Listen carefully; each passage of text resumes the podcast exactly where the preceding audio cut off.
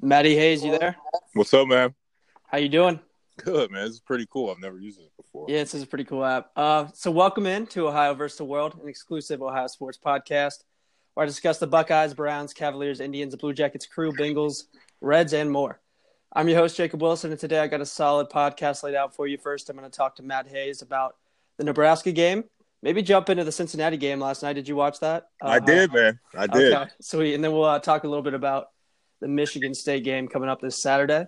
Uh, then once he hangs up, uh, solo by myself, I'll talk about college football as a whole.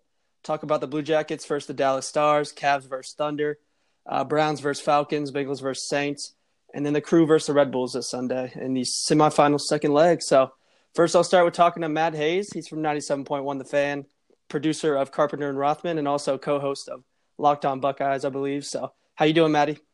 I'm good, man. Thanks for having me. How are you? Good man, good. Um, it's allergy season, so I'm not doing great, but I'm getting I'm getting there. I hear that, man. Usually my allergies kill me during the spring. Right now, when the weather cools down, I'm pretty good. But uh, no, during the spring, I feel your pain, brother. It hands yeah. hell, that's for sure. Yeah, mine are indoor allergies. So like once gotcha. once it gets cold outside. gotcha. Okay. All right, sweet. So you said you watched the game last night. So that was the first thing I wanted to talk about with you. Uh, last night's yeah. Ohio State versus Cincinnati game.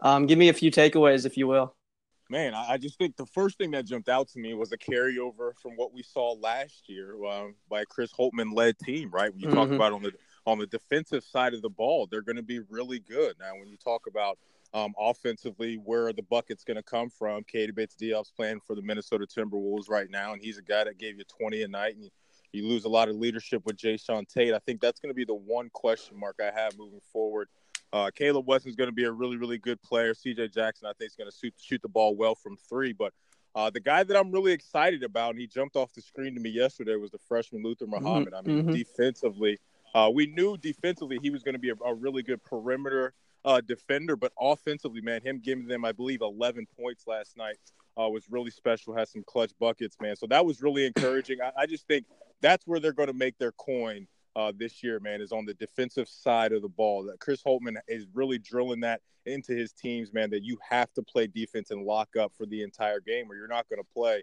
And I think that's going to be a positive thing moving forward. I think Washington, uh, the other freshman, is going to be a really good shooter, and they're going to need that from him. I know Chris Holtmann mentioned that uh, during the recruiting process. That that's something he's going to be able to do really well and help this team. So no, I'm encouraged, man. I, I just think this year when you look at the offensive side of the ball, I think we're going to have some games where it's going to be like we saw last night. I mean, it was an ugly game offensively for both teams. And I know it was the first game of the year. I know they played some exhibition games as well. But you know, man, when you had that that environment down there in Cincinnati with that new building that they were opening up, I'm sure a little some of those guys were a little rattled. But overall, man, I was really impressed, and uh, that's a huge win to start the season for sure. Yeah, that was a big win. But like you said, uh, the defensive effort was pretty crazy last night. And that's a lot of coaching and that's a lot of just defensive. It comes down to a lot of effort. So it's good to see the heart is there from those guys. But yeah, I mean the defense was great. Uh, I thought Caleb Wesson was was solid last night. He was a big reason we won with all those rebounds. And then Kyle sure. Young was a little bit of a breakout performance last night. I didn't yeah. know much about Kyle Young, but he played well. I think he had like eight rebounds and ten points, and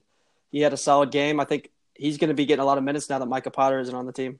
Yeah, no, I think I'm glad that you brought him up because I think um, that's a credit to his dedication, but it's also a credit to this coaching staff because you remember uh, the last couple years with Thad and his coaching staff, for whatever reason, it just didn't seem like the guys were developing like they needed to. They would come back and kind of be the same player that they were the year before. Now, whether that's mm-hmm. coaching, whether that's the guys not putting in the work in the summer, um, who knows what it was. But now we've seen over the last two years, even one off season with the guys from last year.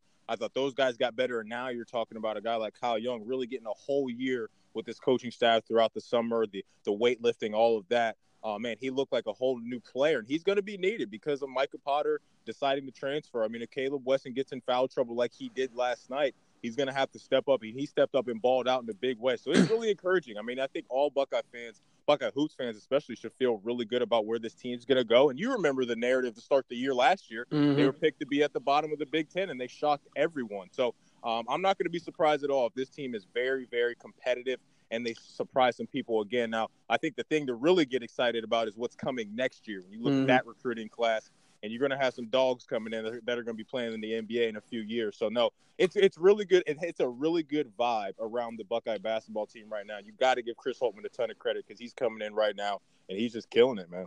Yeah, no doubt. Um, like you said, Luther Muhammad, though, I mean, he just seems to have that it factor. We saw him doing some trash talking last night. Uh, getting, love it. I love it, man. Yeah, and I love it too. Um, I was saying you don't necessarily want to have a ton of guys like that on your team, but you at least need one of those guys on your team, a guy that fires everyone up and trash talks like that.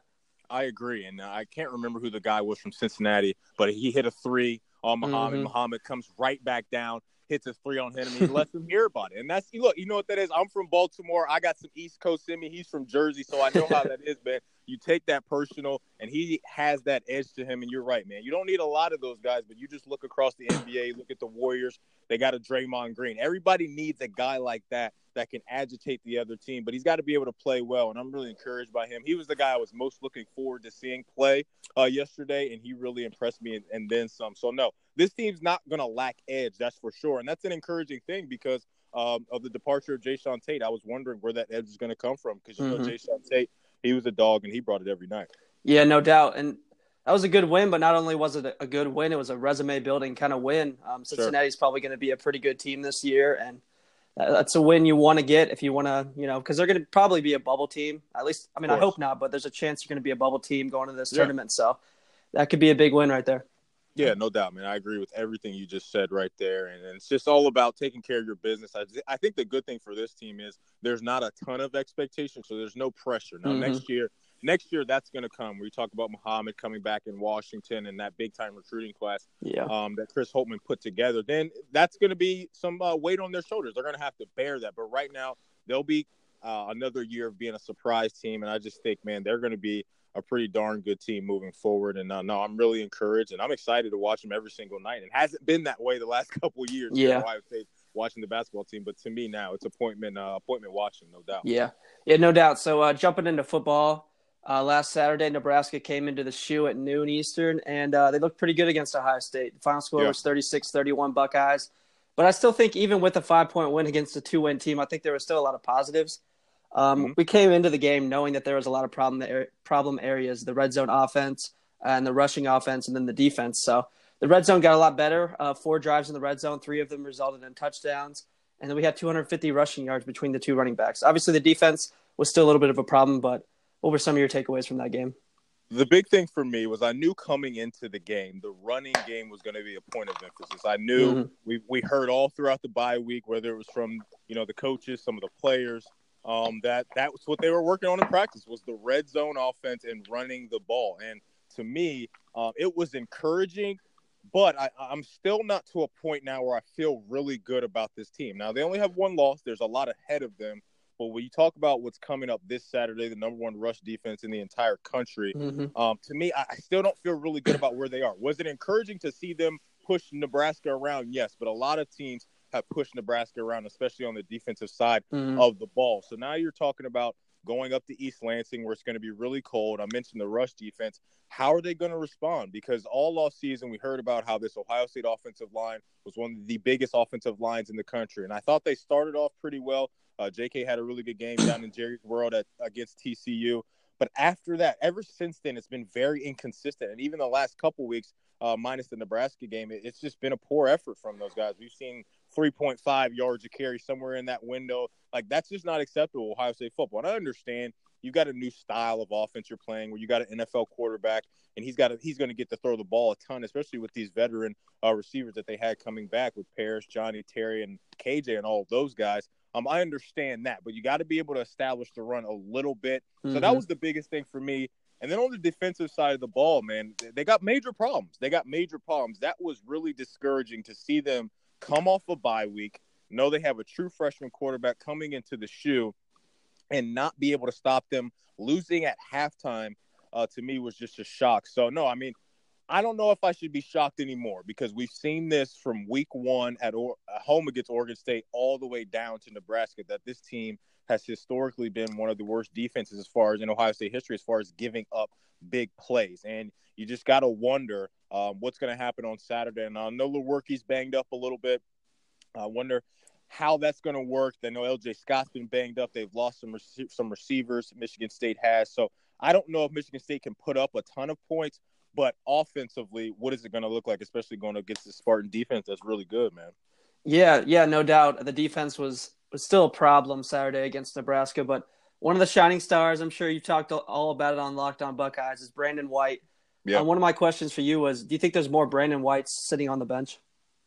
Uh, there better not be. He better not be on the bench. I, I, I to me, when you have um, the lack of juice that this mainly the secondary has had all year long, and you mm-hmm. see a mm-hmm. guy like Brandon White come in and play with that edge, play with that swagger, um, lead the team in tackles last week, which still isn't a good thing because when your safety's leading the team in tackles, that means the guys in, in the front seven aren't doing their job. So we've seen that a couple times this year. Jordan Fuller's led the team in tackles for a couple games. But no, I loved what I saw. And whatever it is, whether it's with Shaun Wade, uh, Went, uh, Brendon White, you have to find the guy that is going to sure um, be the safety net for this defense. And Brandon White seems to be that. You got to have a sure tackler back there because the linebackers for the last couple of years have not been living up to that silver bullet, um, you know, pedigree. And look, we also got to be real about it. There's a lot of cats on Sundays right now that played for mm-hmm. Ohio State that are making big time plays, especially on the defensive side of the ball. And those guys are um, those guys are really good players. So you lose guys like that, eventually it's going to catch up to you. And I think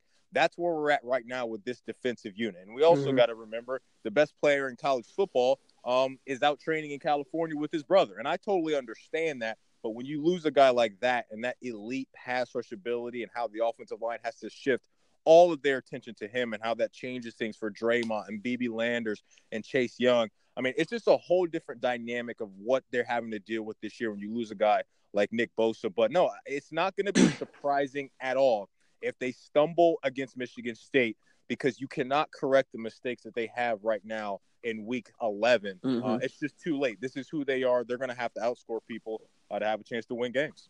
Yeah, yeah, no doubt. I guess the question I really wanted to get into with Brandon White was do you think there's more people like Brandon White that are probably better than the starters sitting on the bench? It, that's an interesting question, and it's something that Brandon and I have talked about a lot on the uh, Locked On Buckeyes podcast. Is, mm-hmm. Man, there has to be now, I, maybe not talent wise, I don't know, but I think the one thing that's been bothersome to me this year has been the lack of just dog in some of these yeah. guys because the defense is just not um, playing with that edge right now, and that's really my biggest problem. Is like it just seems like they're not. You remember Chris Worley and guys like mm-hmm. that, and Vonn Bell, like they would be up in your grill letting you know that hey, we're here. And I don't see that this year for whatever reason. So no, if there's a younger guy on the sideline that is going to give you maybe more effort, then I would roll with that guy. But they do see these guys every day in practice. But it does make you wonder where you see a guy like Brendon White, um, why he didn't get more playing time, especially when mm-hmm. the coaches week in and week out are studying the All 22 film and they're seeing the same guys struggle every game. Yeah, all right, so uh, I guess we'll jump into Ohio State versus Michigan State now. One of the big things will be it's a strength versus strength matchup. Ohio State's yep. offense versus Michigan State's defense. What do you expect to see in that matchup? I expect to see a low scoring game, lower ish scoring mm-hmm. game, because I, I, respect the heck out of Michigan State. Um, I respect the heck out of Dantonio. And what I really, I really think is something to keep your eye on is something that I pointed out in the Purdue game. When you got a coach like Jeff Brohm and you got a coach like Dino, those guys are risk takers, especially on special teams unit. You remember the Penn State game mm-hmm. uh, against Michigan State where Dino goes for the fake field goal. Things like that, you got to keep your eye on. And, and when you and when a team like that knows that Ohio State is kind of like the woozy boxer in the ring right now, and it's only going to take one knockout punch to really put them on the mat. I would be keep your eye out on things like that. Now, offensively, I think the receivers are going to have to win this game because uh, we talked a little bit about it a couple minutes ago. I'm still not encouraged by the offensive line in the running game. I just don't mm-hmm. think you'll be able to go in and move the Spartans around the way you did against Nebraska. So, Dwayne Haskins, show us what you've been showing us all year long. I know he didn't have a great game up to his standards last Saturday um, at home, but I really expect them, weather permitting, to come out and really produce the tight ends, wide receivers, and quarterbacks. I think that's how the game's going to be won. Now, on the defensive side of the ball, when you look at McSorley, I'm not McSorley, I'm sorry, Lewerke – how banged up he is is going to play into the game and how they call their game plan. So I think what Ohio State should do is try to put as much pressure on him as possible because I don't I'm not really scared of the outside weapons for Michigan State. Now, I know that's a bit of a risk because of the way the defense has been, but you put pressure on that quarterback, bring some of those safeties down, uh, linebacker blitzes off the edge. I really think you can do some damage there. But no, it's definitely going to be an interesting thing because I thought it's a great point you mentioned with strength versus strength because that takes me back to the Purdue game. And I think mm-hmm. that's why I wasn't surprised when they lost because of the strength of Purdue's passing game versus the lack of uh, pass defense for the Buckeyes. I knew that could get a little sticky. And I think this week, if the weather is bad and you can't run the ball, how is Ohio State's going to be able to produce points? Excuse me, pass the ball. How are they going to be able to produce points? That's going to be something to monitor for sure. But you know how this goes, man. When Ohio State plays Michigan State, minus last year, when Ohio State plays Michigan, uh, these games get tight because uh, that's just how it works in the Big Ten. Yeah, yeah, it'll probably be a close game. Uh, we've seen it a lot lately the 17 16 game, 17 14 right. game. But like you said, it's going to be maybe some flurries there in East Lansing Saturday. So if we can't yeah. throw the ball or at least throw it as effectively as we usually can, that could be a big hindrance because they have the best rush defense in uh in the country, like you football, said earlier. Yeah. yeah, yeah, and all the football. And when you look at you got Maryland next week, and then we know what's coming with mm-hmm. Michigan. Mm-hmm. Michigan, Michigan right now is the darling um, of college football, and rightfully so. You got to give them their credit. The number one overall defense in the country. You get a guy back like Tarik Black, who I think by the time they come down here to the shoe, he'll have his legs under him. Uh, they're going to be a, a, handful to deal with. Karan Higdon, seven straight games of 100 plus yards on the ground. They don't need to focus on that, but this is the type of game where you're going to measure yourself to say, hey, you know what? Are we ready to handle that? Because Maryland should be just fine. I'm going to say emphasize should be just fine because we don't know with this team every single week what we're getting. But man, um, the next three games are just paramount for Ohio State because all is not lost. I just think a lot of Buckeye fans have this weary feeling about um, this team, and they're a loss or two away from maybe maybe one loss away if they lose this week from the season crumbling. I would really yeah. worry about the psyche of the team if they go down to the Spartans this week. Yeah, no doubt. I think if they lose to Michigan State this week, then all bets are off. They can lose to Maryland. Maryland, they can I, lose to I, Michigan. They can lose to. Everyone. I agree. I, I agree because uh, just everything from you know the summer. We don't even need to get in that, but you know what happened mm-hmm. this summer. Uh, then you have the Nick Bosa thing. Then you lose Austin Mack all that stuff going on. Then you got Urban sitting down with uh, four beat reporters here at Ohio State talking about his health, and mm-hmm. people are worried about is he in or is he out next year. Then you have the story about maybe some in-house fighting from FootballScoop.com. It's just been so much going on with this team this year. And then when you talk about the X and O stuff, not necessarily going in your favor a lot of the times, especially on defense. Um, that's where you're at right now. But like I said, it's all, you only got one loss on your resume, mm-hmm. but we've seen how last year, how that one embarrassing loss to Iowa can just cripple um, your chances of getting to the college football playoff because the committee told us last year a championship caliber team should not get embarrassed like that to a team like Iowa and it happened mm-hmm. again to Purdue. Um, so it's going to be tough sledding for them to get in this year. I, I would just, I would be happy with them um, getting to the Big Ten championship game, winning that, and playing in the New Year's Six Bowl. Because to me, I just look at Alabama, I look at Clemson, and I just even Michigan right now, I just don't know if they're on that same level, mm-hmm. and that's mm-hmm. okay because not every year you're not, going to win the national championship. I think yeah. some people just need to be real about what this team is and uh, just keep it pushing, man. Yeah, no doubt. I think like we saw last year, they uh, won the Big Ten, they won the Sugar Bowl or Cotton Bowl. I can't remember which one, but yeah, I mean, I thought that was a successful season. I like winning a New Year's Six Bowl, winning the Big Ten. I mean, yeah, you didn't sure. make the playoffs, but I still th- consider that a successful season. And if we see a similar thing this year, I know the Rose Bowl is it one of the two playoff bowls. So if they do win the Big Ten, then they can go on and win the Rose Bowl too, which would be nice. Yeah, absolutely, man. And look, I mean, we got to face it. Buckeye fans, you get spoiled, man. You're you're part of the you're part of the one percent club mm-hmm. in college football. I mean, and every year you expect to win a national championship, but I just think when you look at this team with your eyes, it should tell you that they're not a national championship caliber team right now. I think offensively they can be that, but with the run game, uh, the way it's been, I can't really uh, stand up for them in that way. But man, uh, you you saw what Alabama did to LSU mm-hmm. at their at their crib at night. I mean, they're just a juggernaut right now. I mean, Dabo said it two weeks ago in the college football playoff. It's Alabama and everybody else is on the Roy bus. The rest of y'all yeah. bus, and that's that's just the way it is. But Ohio State right now, I think the biggest thing, man, is you look at all these dudes that were balling at a high level here the last couple of years. They're playing in the NFL right now, and eventually that's going to catch up to you and I think it finally has. Yeah. All right. So moving on now to the other side of the ball, uh, weakness versus weakness, I guess you could say. Michigan State's offense versus the Buckeyes defense. What do you expect to see from that? Well, here's the thing. I, I just think when you look at how banged that they are with their two key guys, with Lewerke and L.J. Scott, and then mm-hmm. losing losing some of their uh, one of their better receivers, Felton Davis.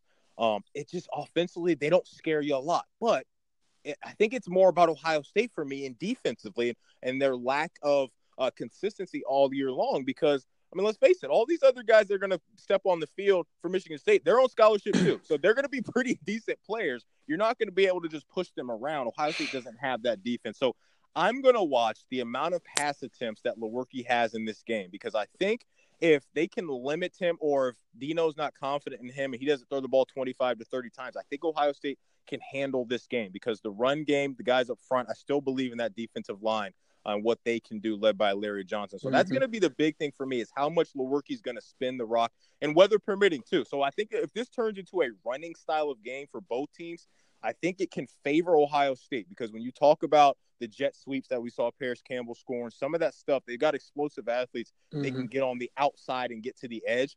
I think that's how you're going to be able to run the ball a little bit on Sparty. You're not going to be able to run it between the tackles on them a ton. So you got to get on the edges. Maybe offensively for Ohio State some quick passes, but just getting back to Sparty on their offensive side of the ball, it's a big question mark for me because they've been really inconsistent. I know they got a lot of injuries, but you just don't know what you're going to get from them. So I'm gonna I'm gonna believe that this D line for Ohio State, uh, led by Dre'Mont Jones right now and Chase Young, they're going to be able to handle uh, Michigan State's offense. But like I said, it is not going to surprise me at all if uh, for some reason there's a trick play in there and they give up a touchdown or two uh, because of something like that. Yeah. Yeah, talking about Brian Lewerke like you were, um, do you think if he has a bad start, it's possible? I don't know how much you know about Rocky Lombardi, but he yeah. played against Purdue and he looked really good. So I think Look, he's someone that maybe the Buckeyes should be scared of if he does come in. Ab- absolutely, because here's the thing: I watched Rocky play. He came in a couple weeks ago, and he definitely opened up the passing game more than what Lewerke mm-hmm. did. And if you're Dantonio and that coaching staff, I understand that Lewerke, he's an older guy, and you have to. A lot of times, coaches are going to rely on them. But man, if if Lombardi can spin the rock at a decent rate, and you know that Ohio State's weakness is that passing game, I think you strongly have to consider uh, putting him in there, especially if you see early that Lewerke's not really humming the mm-hmm. way you want him to. Because look, let's face it, they came down here and got their teeth kicked in 48 to 3 last year. They're going to want to do everything possible to win this game and really, really just end Ohio State's season. So, no, I think that's a great point that you bring up, man, because if I'm a teammate right now, if I'm on that team in that locker room for Michigan State, and I know that we can get Ohio State, I want the best quarterback out there. And look, I think Rocky Lombardi would give them a really good chance. Yeah. Yeah, he looked really solid, I thought, in that Purdue game. Um, he definitely was a better passer than Lewerke just last week, Lewerke went 11 for 20 for 87 yards and one interception, zero touchdowns against Maryland. So yeah, yeah, I mean they're more of a running running offense, I guess, and more of a run stop defense. So I think it would probably not favor Ohio State. I know you said you think it would have favored Ohio State if it went to a more running style game. Um, I don't know. I just think it might favor Ohio State more if it's a more of a passing style game and it doesn't end up snowing. Yeah, no, I agree with that. I think I, what my point was just more of the stuff on the perimeter running mm-hmm. that way. Like I just yeah. don't. I, 100% agree with you. You're not going to run it in the teeth of that defense. Yeah. I think what you're going to have to do maybe some option stuff. Maybe pull some guards, pull some of the centers, and try to just get outside and get to the smaller guys, those corners outside, and push them around more than the D linemen and the linebackers. No, I agree 100% with you. Ohio State's not going to be able to run the ball up the middle. Mm-hmm. I think some, you may be able to chip away at them a little bit on the edge. So, no, I'm with you on that, man. It, it's probably going to be a wrap if you try to run it up the middle. That's yeah. not going to be that's not going to be a good look. So, no, I, I honestly, I think it's going to be a lower scoring game because of the weather, because of Michigan State's defense, and because of the lack of spark that we've seen from Sparty on offense. Yeah.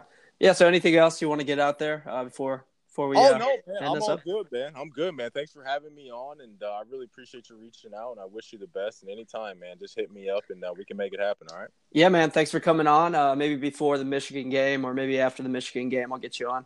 For sure, man. Just hit me up. All right. Thanks, man. You got it, man. See you. Thanks again to uh, Matty Hayes for coming on from 97.1 The Fan. Uh, so now I want to jump into some other things here in Ohio sports, just kind of preview the weekend ahead and also you know review a few things. Um, we just talked about Ohio State. We talked about the basketball team as well as the football team. Um, we talked about the basketball team last night playing their first game against Cincinnati, and that was a game that I want to talk a little bit more about. Um, we didn't get too in depth into it with Matt Hayes. So Ohio State they played Cincinnati last night on the road, Fifth Third Arena. This was Cincinnati's opening night in this new arena. Um, it was the same arena, but it was renovated, really nice. Um, the crowd was pumped And credit to the Ohio State Buckeyes for going in there and getting a win against a team that most people thought was a better team than them and playing in a tough environment. Um, the crowd was really, really loud. The student section was really solid. So credit to the boys for going in there, getting the win. Um, of course, this was the first matchup between two teams that I cover on my podcast. So that was cool too. Um, if you're a Cincinnati fan, I'm sorry. As a Ohio State fan, I'm pretty excited about this win.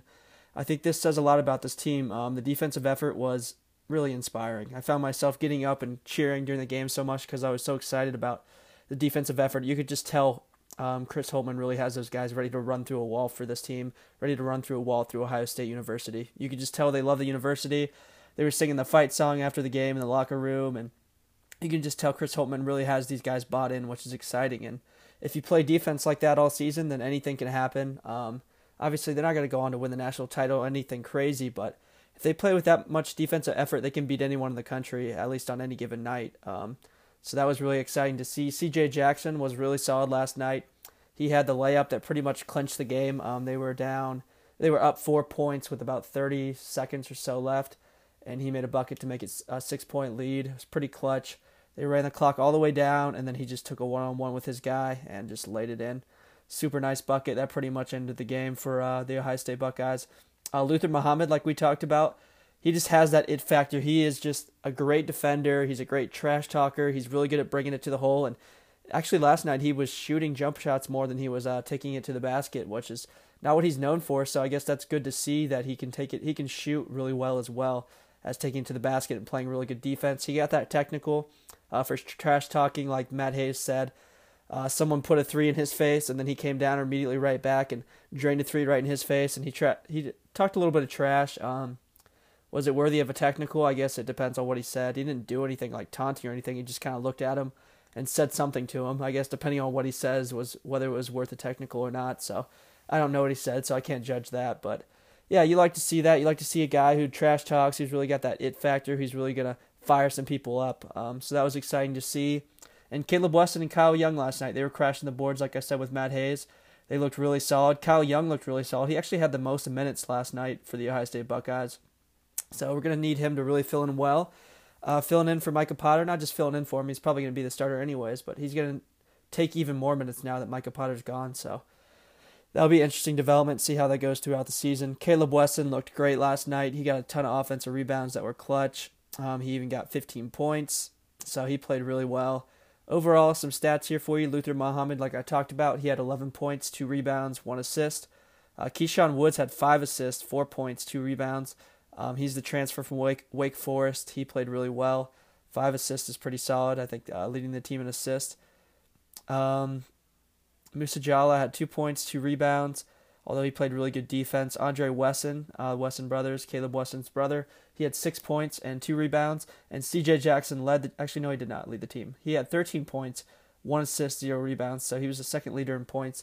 Caleb Wesson was probably the best player last night, and I think from what I saw, he's probably going to be the best player on this team this coming up year. Um, 15 points, seven rebounds, like I said, really solid numbers there for Caleb Wesson.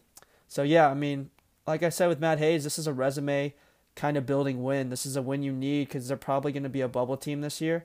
Um, hopefully not. Hopefully they're higher, and be like a five or a six or seven seed. But I think there's a good chance this team's going to be a bubble team. So wins like this are huge if you're going to be a bubble team. These are resume building wins, and that's part of the thing we said with Chris Holtmann that I'm excited he's getting these matchups like Ohio State versus Cincinnati because. I mean, who cares if you beat a team like South Carolina State, a team they play in two weeks, you know? I mean, yeah, it, it goes in as a win column, but at the end of the day, it's not a resume building win. So why not just put, you know, four or five of these non conference games on your schedule and if you win a few, then that looks good. That looks good for your resume and it just makes the team better because they're playing good opponents. Um, so now I want to talk about college football. Um, yeah, we talked about Ohio State and Michigan State, previewed that game a little bit, of course. Um, so I won't preview that anymore, but I'll talk a little bit about the top 25 matchups coming up this week in college football. We've got Kentucky, and they're going to Tennessee to Neyland Stadium uh, to play to play Tennessee. Kentucky's only six point favorites, believe it or not. Tennessee's four and five. Kentucky's seven and two. Kentucky is the eleventh ranked team in the country, but only six point favorites. Um, I think that says a lot about how Vegas views Kentucky and how Vegas fa- views Tennessee. Yeah, Tennessee's four and five, but they are a pretty solid team. Um, they've had some close games. Um, they played some good teams tough, so TCU travels to West Virginia. West Virginia is ninth ranked, and they are 11 and a half point favorites versus TCU. Um, UCF plays Navy this week. That should be a win for UCF. They are 12th ranked. Um, Florida, 15th ranked Florida, is at home taking on South Carolina. Um, number 16 Mississippi State actually travels to number one Alabama. Alabama is 24 point favorites. I would book Alabama to cover that. Um, we saw what they just did to LSU, a much better team. I think Mississippi State's a little overrated, especially at 16. Um, I think a lot of the SEC is overrated in general. Besides Alabama, Alabama's amazing, no doubt. But yeah, so 16th ranked Mississippi State tra- traveling to Alabama. It's one of those games that looks good for the TV, uh, TV previews and ads and commercials, but it's going to be a game that will probably be a blowout. So um, Oklahoma State travels to Oklahoma. So the battle of the Oklahoma teams. Oklahoma is 20 and a half point favorites. Uh, but we've seen Oklahoma State can pull off some upsets. They did it against Texas, a Texas team that beat Oklahoma. So you never know there. Washington State travels to Colorado. Washington State is six point favorites. Northwestern, uh, that's a Big Ten game. We'll get into that later. Baylor is traveling to Iowa State, number 20, uh, 22 ranked Iowa State. They are 14 and a half point favorites. Auburn plays Georgia, uh, pretty big time matchup. Number 24 Auburn versus number 5 Georgia. Um, that's one of the few ranked versus ranked matchups this week. Florida State travels to Notre Dame, and um, yes, Florida State's been bad this year. Yes, Notre Dame has been great this year, but this game got a little bit more interesting um, a few hours ago when they ruled Notre Dame's starting quarterback Ian Book out for this game. I'm not sure what's going on there, but yes, they have a good backup in Brandon Wimbush, but Ian Book being out is going to be a big detriment to them. We saw with Brandon Wimbush starting earlier this year when they played teams like a Florida State, it was close games. So you never know what we could see here. Um, LSU, after that tough tough loss to Alabama, is traveling to Arkansas to play them. Seventh ranked LSU, that is. 19th ranked Texas, uh, six and three, traveling to Texas Tech. Five and four Texas Tech. Um, Texas is two point favorites there. Um, Clemson versus Boston College. This is on ABC, 8 p.m. This is the game of the week. Um, game day will be in Boston College. This is a game I'm really excited for. Number two ranked Clemson traveling to number 17th ranked Boston College. Um, Boston College is a really solid team led by A.J. Dillon, great running back. I'll be interested to see what they can do. Clemson are um, 20 point favorites, so Vegas is expecting a blowout. I am not. I think Boston College will put up a fight. And if you're a Ohio State fan, of course, you want to see Boston College win that game. You want to see Florida State beat Notre Dame. Um, you want to see Colorado beat Washington State. You want to see Oklahoma State beat Oklahoma. Um, stuff like that. So now moving on to the Big Ten. So let's get some Big Ten things here. Um, in the Big Ten, obviously Ohio State, Michigan State. We talked about that. Wisconsin travels to Penn State. A matchup of two teams that you thought at this point of the season would have been a lot better than where they are. Both teams are six and three. Illinois takes on Nebraska. Maryland takes on Indiana. Michigan takes on Rutgers. Mi- Michigan is 40 point favorites. Northwestern takes on Iowa in what is a game that will be extremely important for uh, the Big Ten West race. That game's on Fox. Iowa is 10.5 point favorites. And then Purdue versus Minnesota. Oh, actually, sorry. I got to go back to this. Iowa is 10.5 point favorites. Um, even though they're playing Northwestern, who's leading the Big Ten West, I kind of just noticed how crazy that is. Uh, yes, Iowa's a good team, and I do think they are better than Northwestern, even though Northwestern is leading the Big Ten. But that's still a crazy line. Um, that will be interesting on my other podcast tomorrow when I do lines with my good friend JT. And then Minnesota is at home taking on Purdue. Um, Purdue is 12 point favorites. That has potential to be a pretty solid game. So, yeah, moving on from college football, now I wanted to talk about the Blue Jackets and the Cavs. Um, the Blue Jackets played, I think, two nights ago, they played the Dallas Stars. Um, and they won 4 1 at home in Nationwide Arena. It was a really good win for the Blue Jackets. Um, I think one of the takeaways that a lot of people had was this is probably the most complete game that these Blue Jackets that the Blue Jackets have played so far. Um, we've seen a lot of games where they come out and they struggle in the first period and then they get it back late and maybe charge a comeback, or they start out really well and they let another team come back. This is a game where they started well, they played well throughout the whole game, and Dallas Stars never really had a chance to win this one. Um, they win 4 1 in Nationwide Arena. Let's see who the goal scorers here were. What were sorry. um, Anthony Duclair gets a goal. Nick Foligno, the captain, gets a goal. Um, Ryan Murray and Markus Nutivaara both get goals. Um, yeah, so a really solid game for the Blue Jackets. They looked really well. Um, Nick Foligno's kind of coming into form. The captain, he's been playing really well lately. So, great game for the Blue Jackets. A good 4 1 win there. Uh, moving on to the Cavs. I think since my last podcast, they've played one game, and that game was last night. Um, I watched a little bit of this game. They lost in the Q at home to the Oklahoma City Thunder 95 to 86. The Cavs are now 1 and 10. The Oklahoma City Thunder have now won 6 straight and they're 6 and 4. Um, yeah, so another loss for the Cavaliers. Um, I think I'm to make this a pro tank show now. So I guess in a way, this is a this is a win for the Cavs. They lost, which means they're one loss closer to getting either R.J. Barrett or uh, Zion Williamson. So I don't want to make it like that, but it is. Um, one of the big takeaways from this game, Collin Sexton. Um, this is the first game since everything came out about him and the veterans and veterans saying that he doesn't know how to play basketball, and he had a good game. Um, three quarters through, he had 15 points. He was really trash talking the other team, driving at the team, and kind of he's probably the best player last night. So good on him for uh, coming out and doing that after everything that happened with the veterans calling him out and stuff like that. Um, the Cavaliers they take on the Bulls Saturday. Um, that is in Chicago. That will be the only game before my next podcast. Um, crap, I did forgot to talk about the Blue Jackets and their upcoming game. Let me pull that up real quick if you don't mind. The Blue Jackets, like I said, they just beat the Stars, and now they go oh wow to Washington to take on the Stanley Cup champion, defending champions, Washington Capitals. That is tomorrow at 7 p.m. They also play the Rangers at home in Nationwide Arena, 7 p.m. on Saturday. So both of those games will be played before my next podcast. So I'll get into those as well before my next one. Um, so now jumping into the NFL. So we'll talk a little bit about the Browns versus the Falcons a little bit about the Bengals versus the Saints, and then uh, talk about the whole NFL as, as a whole. Talk a little bit of uh, do a little bit of a preview of the whole NFL. So, um, first, the Browns. Um, biggest takeaway from this game, or at least looking into this game, is that these are two teams trending in opposite directions. The Browns have lost four straight now. I want to say the Falcons have won four or five straight. They're playing really well, beating good teams. Uh, the Browns don't look that good, so this has potential to be a blowout. I don't think it will be. I don't think the Falcons are anywhere near as good as the Chiefs. Um, so I think the Browns can keep this game close, especially still with all the momentum from firing Hue Jackson and having that interim head coach effect with Gregg Williams. So, talking about Gregg Williams, will he continue to be aggressive? We saw it last week. He went for two.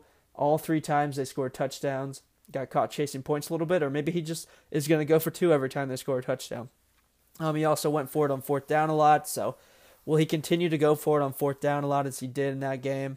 That'll be interesting to see. Um, he's a very aggressive coach and he's aggressive minded play caller, so that'll be interesting to see if he continues to do that, even in a important Falcons game here. Um, how does the defense stop the Falcons' prolific offense? Honestly, I have no clue how we're going to do this. Calvin Ridley, Julio Jones, uh, Matty Ice, Matt Ryan. Um, they're going to be really solid. Play- they're obviously really solid players, and this is going to be a tough game for this defense uh, Denzel Ward, Joe Sherbert, Joe Schobert, Christian Kirksey. All those players were out last week or out at least during certain parts of the game last week. So, will they be back? Um, according to most of the reports, all those players should be back. Um, they're all kind of probable right now, but they should be back. Um, I wouldn't be surprised if one or two of them ended up being out for this game, but it's gonna Denzel Ward will be big. Um, obviously, Matt Ryan's a great quarterback. Like I said, Julio Jones, Calvin Ridley, great wide receivers. So the Browns are going to want to stop players like that, and if they can, they're going to need players like Denzel Ward. So hopefully he plays for the Browns. Um, Bengals, Bengals play the Saints. That is in New Orleans. Um, could it be a little bit of a letdown game for the Saints? I'm not sure. You don't see that as much in the NFL. Um, actually, the Bengals are at home here. Sorry. Uh, the Bengals are at home, so that helps. Uh, the Saints will have to travel all the way up here to Cincinnati, and what will probably be a cold day that day. They're used to playing in their dome, but this is still a Saints team that's 7 1. They just beat the Rams, who most people thought were the best team in the NFL. Now some people think the Saints are the best team in the NFL. They're up there with the Chiefs and the Rams and the Patriots. Um, they're taking on a Bengals team, a Bengals team that has been very solid this year, no doubt. But this is going to be a tough game for them. They're going to have to stop uh, Drew Brees and Michael Thomas. We saw what he did last week to the Rams. So this is going to be a tough game for the Bengals. Um, I guess I got to give my predictions. I kind of forgot to do that with the Browns. I'll say the Browns uh, lose. I'm not sure what the spread is, but I would assume that they'll cover the spread. I think it'll be a closer game. I think the Browns will play them tough, but they'll still lose. It's still the Falcons, a team with a lot to play for, and a team that's just better than the Browns. So I'll say the Browns lose maybe anywhere from three to ten points. And then with the Bengals, um, it's going to be tough for them to stop this offense. I don't think they're really going to be able to. It's going to help if they're in Cincinnati, like I said, but I'll say the Bengals similarly lose somewhere three to ten points. They'll keep it close, but the Saints are just a better team. They'll find a way to pull it out. Um, looking at the NFL as a whole here now, let's see. Um, today is Thursday, yes. So Thursday night football, actually, the Steelers, AFC North team, they take on the Panthers at home. That's going to be a big game for the Steelers there in Heinz Field. Um, the Panthers are a good team. It's going to be a tough team to beat. So the Redskins, they travel to Tampa Bay to take on the Buccaneers. Uh, the Cardinals take on the Chiefs. That is going to be, wow, uh, that's going to be a blowout one of the worst teams in the NFL versus one of the best. Uh, the Jets play the Bills. I know Sam Darnold's out for this game, taking on the Bills, so that could be a shit show of a game to watch. Um, the Colts are at home taking on the Jaguars. Um, the Lions head to Chicago to take on the Bears. The Bears are leading their division. They're looking really solid right now. Saints Bengals, like I said. Uh, Patriots take on the Titans. That could be a good game. It's in Tennessee too, so it makes it that much more potential to be a good game. Browns Falcons, like we talked about. Um, Raiders are at home taking on the Chargers. You'd assume the Chargers will win that game. Rams at home versus Seahawks. Um, this game was just played a few weeks ago. It was a good game. Now be played this time in Los Angeles. The Packers are at home taking on the Dolphins. The Eagles are at home taking on the Cowboys. The 49ers at home Monday Night Football taking on the Giants. A really rough game there for Monday Night Football. Um, so that's pretty rough for ESPN there. 49ers, I think one and eight or one and nine, taking on the one and eight or one and nine Giants, whatever they are. Um, yeah, so I'll do it for the NFL preview. The final thing I really have here is just talk a little bit about the Crew versus the Red Bulls. This is a game I'm extremely excited for. The Crew obviously won the first leg at home 1 0. So they gave up no go- no away goals to the Red Bulls. So they're up 1 0, but they also have that advantage of not giving up an away goal. So when the Crew go to New York, uh, actually New Jersey, um, to take on the Red Bulls this Sunday. One of the main things I'll be looking for is can the crew get that goal? If the crew get an away goal, then they'll be up. Um, let's just say they get the away goal first. Let's just say they score the first goal. They're up 1 0 on the road. They have an away goal. Then they'd be up 2 0. But also, if the Red Bulls came back and scored two goals, it'd be 2 2. But the crew would have the advantage because they have that away goal. Um, that means that if the crew do score a goal this game, the Red Bulls are going to need three goals. And I don't think the crew would give up three goals. So I think if the crew find a way to get that away goal, I think they're definitely going to move on. And if they do move on, they're going to be beating the best team um, in MLS history point points wise in the um, MLS regular season this season. So if they can beat the Red Bulls in a two-legged playoff, then I think they can beat anyone. So that's really exciting. Um, yeah, so big game for the crew.